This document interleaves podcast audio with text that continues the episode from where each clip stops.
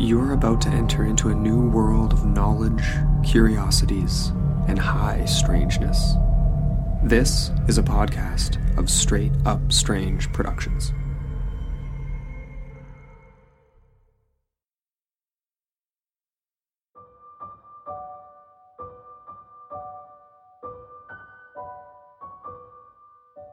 The short story Lost Hearts by M.R. James aired in 1973 as a short television film on BBC's A Ghost Story for Christmas. Directed by Lawrence Gordon Clark, it was first broadcast on Christmas Day 1973. Before we begin, a quick note. The story mentions hurdy-gurdy music, and I had no idea what this was, so, according to Wikipedia, the hurdy-gurdy is a stringed instrument that produces sound by a hand-cranked wheel rubbing against the strings. The wheel functions like a violin bow, and single notes played on the instrument sound similar to those of a violin. This story is going to be split up into two parts. So tonight you'll hear the first part of this Christmas ghost story. So, Merry Christmas and Happy Holidays, and without further ado, let's begin today's eerie ghost story.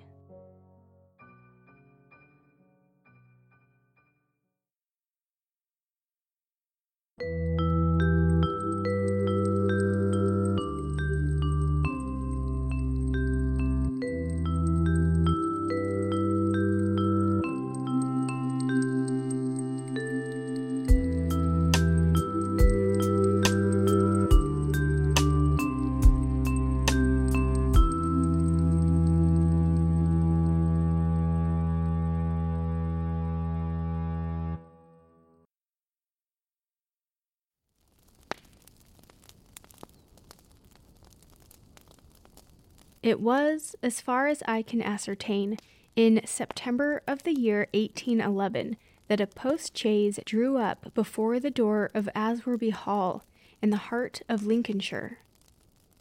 The little boy, who was the only passenger in the chaise and who jumped out as soon as it had stopped, looked about him with the keenest curiosity during the short interval that elapsed between the ringing of the bell and the opening of the hall door he saw a tall, square, red brick house built in the reign of Anne. A stone pillared porch had been added in the pure classical style of 1790. The windows of the house were many, tall and narrow, with small panes and thick white woodwork. A pediment pierced with a round window crowned the front. There were wings to right and left, connected by curious glazed galleries, supported by colonnades with the central block. These wings plainly contained the stables and offices of the house.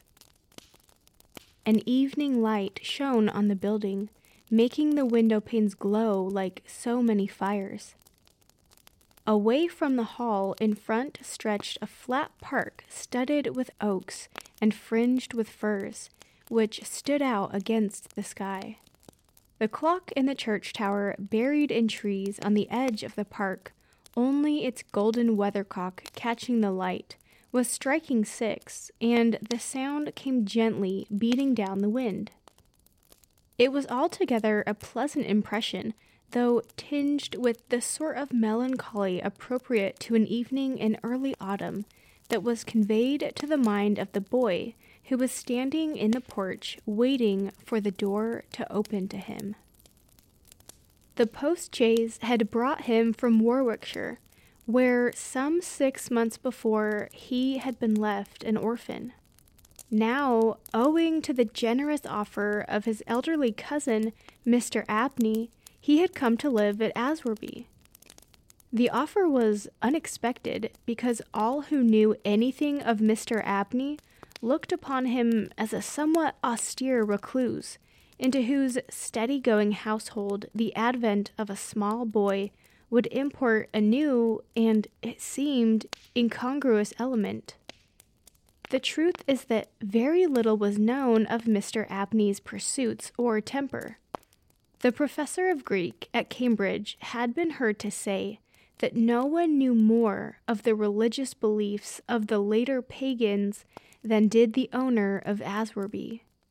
Certainly, his library contained all the then available books bearing on the mysteries, the Orphic poems, the worship of Mithras, and the Neoplatonists.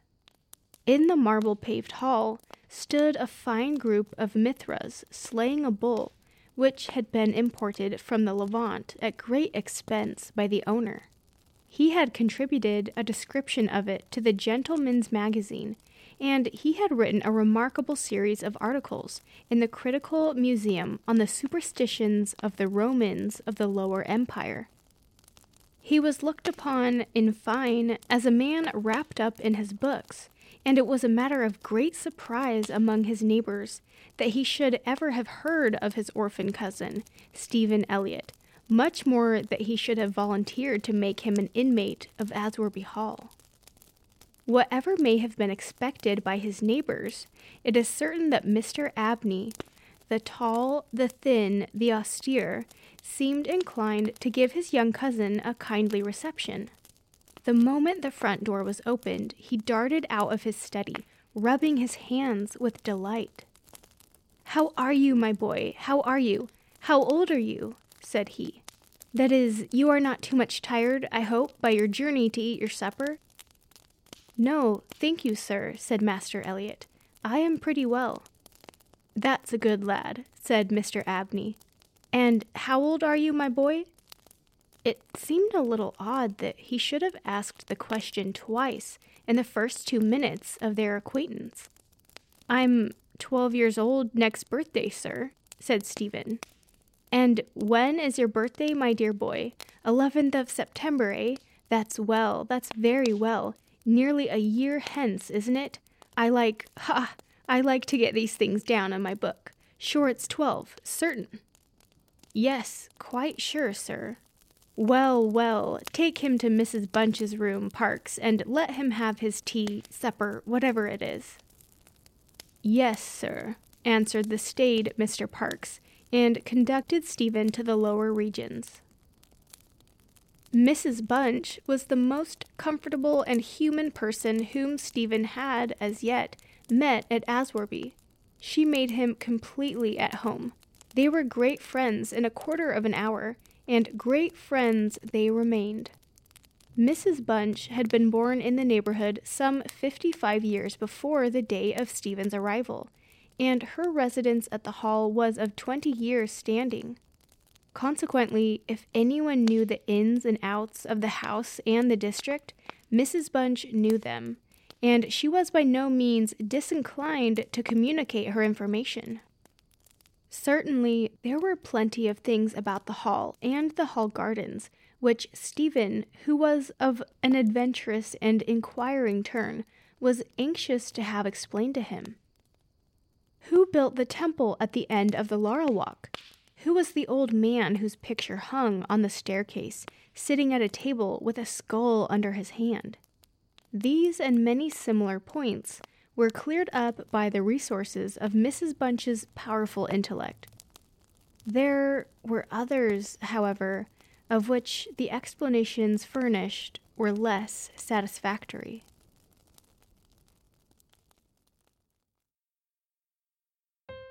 Welcome to Your Decisions Matter. In our normal episodes, you are asked to listen and make decisions using your skip button about fictional stories involving anything from nuclear bombs to time travel to aliens. Stop being told stories and start taking control of them. Do you decide to become immersed in this new interactive podcast? Please subscribe to Your Decisions Matter now on your favorite podcast app. Or do you decide to let others tell you how the story should end? Just don't forget, your decisions matter.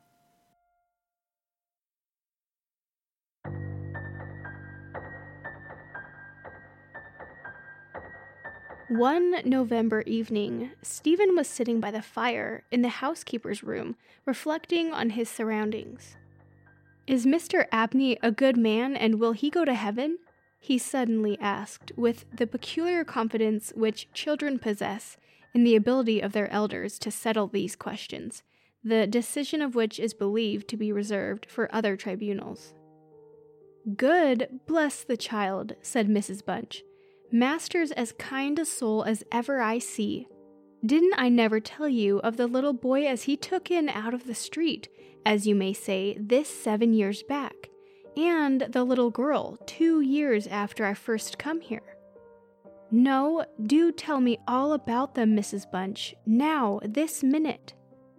Well, said Mrs. Bunch, the little girl I don't seem to recollect so much about.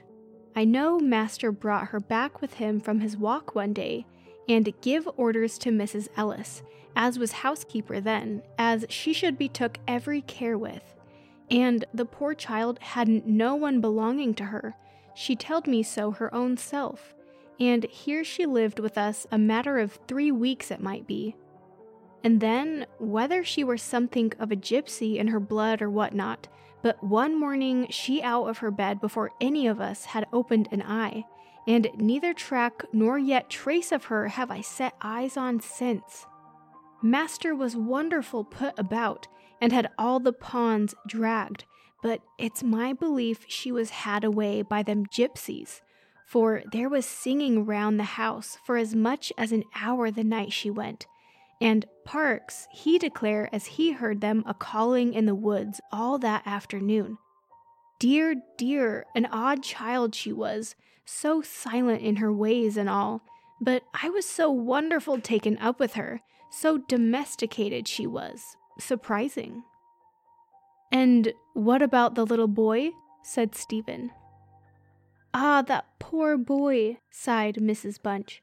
He were a foreigner, Giovanni he called hisself, and he come a tweaking his urdy-gurdy round and about the drive one winter day, and master at him in that minute, and asked all about where he came from, and how old he was, and how he made his way, and where was his relatives, and all as kind as heart could wish.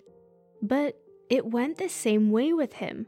They're an unruly lot, them foreign nations, I do suppose, and he was off one fine morning just the same as the girl.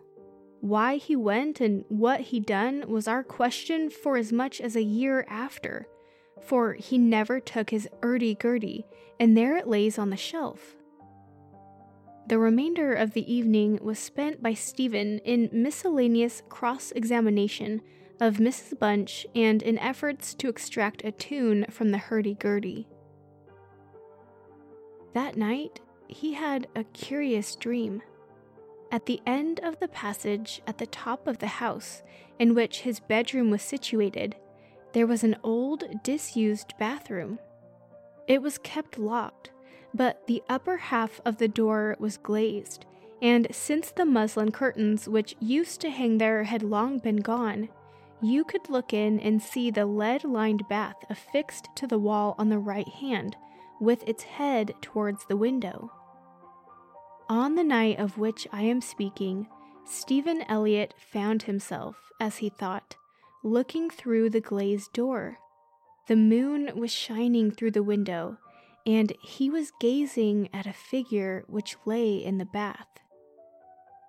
A figure inexpressibly thin and pathetic, of a dusty leaden color, enveloped in a shroud like garment, the thin lips crooked into a faint and dreadful smile, the hands pressed tightly over the region of the heart.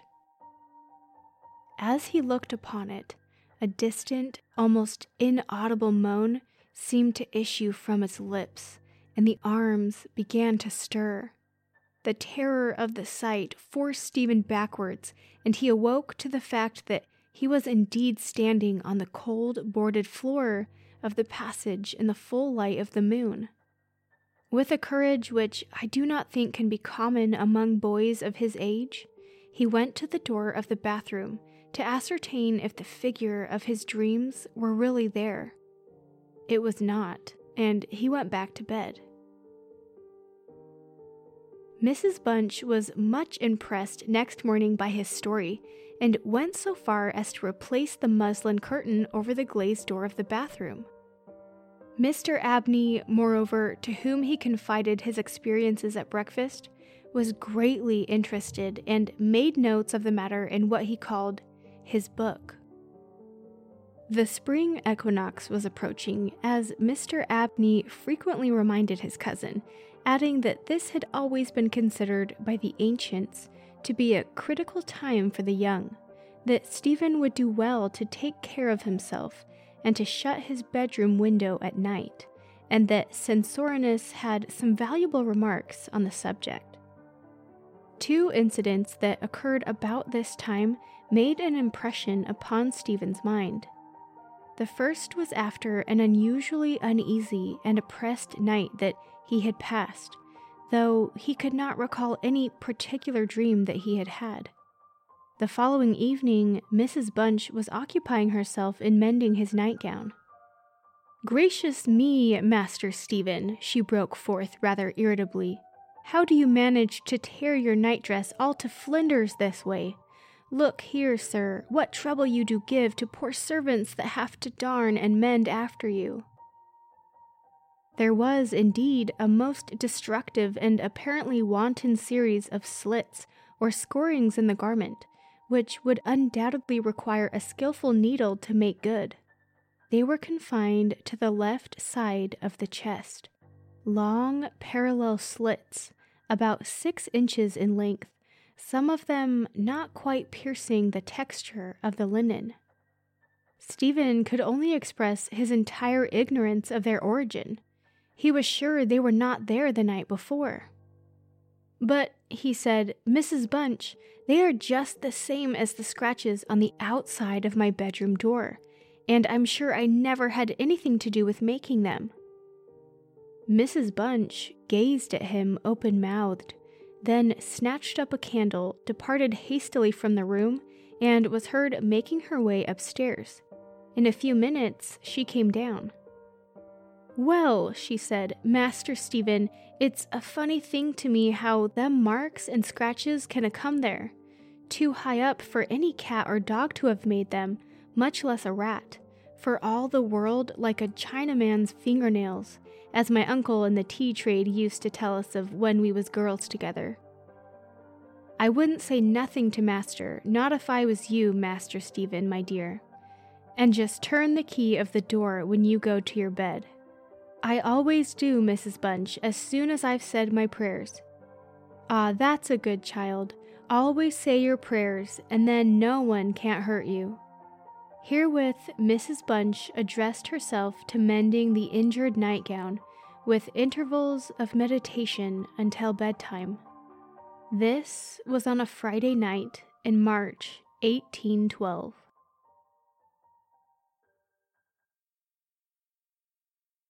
We will release the second part of this story in an episode coming very soon. So stay tuned, and we'll see you on the next episode of Straight Up Enigmas.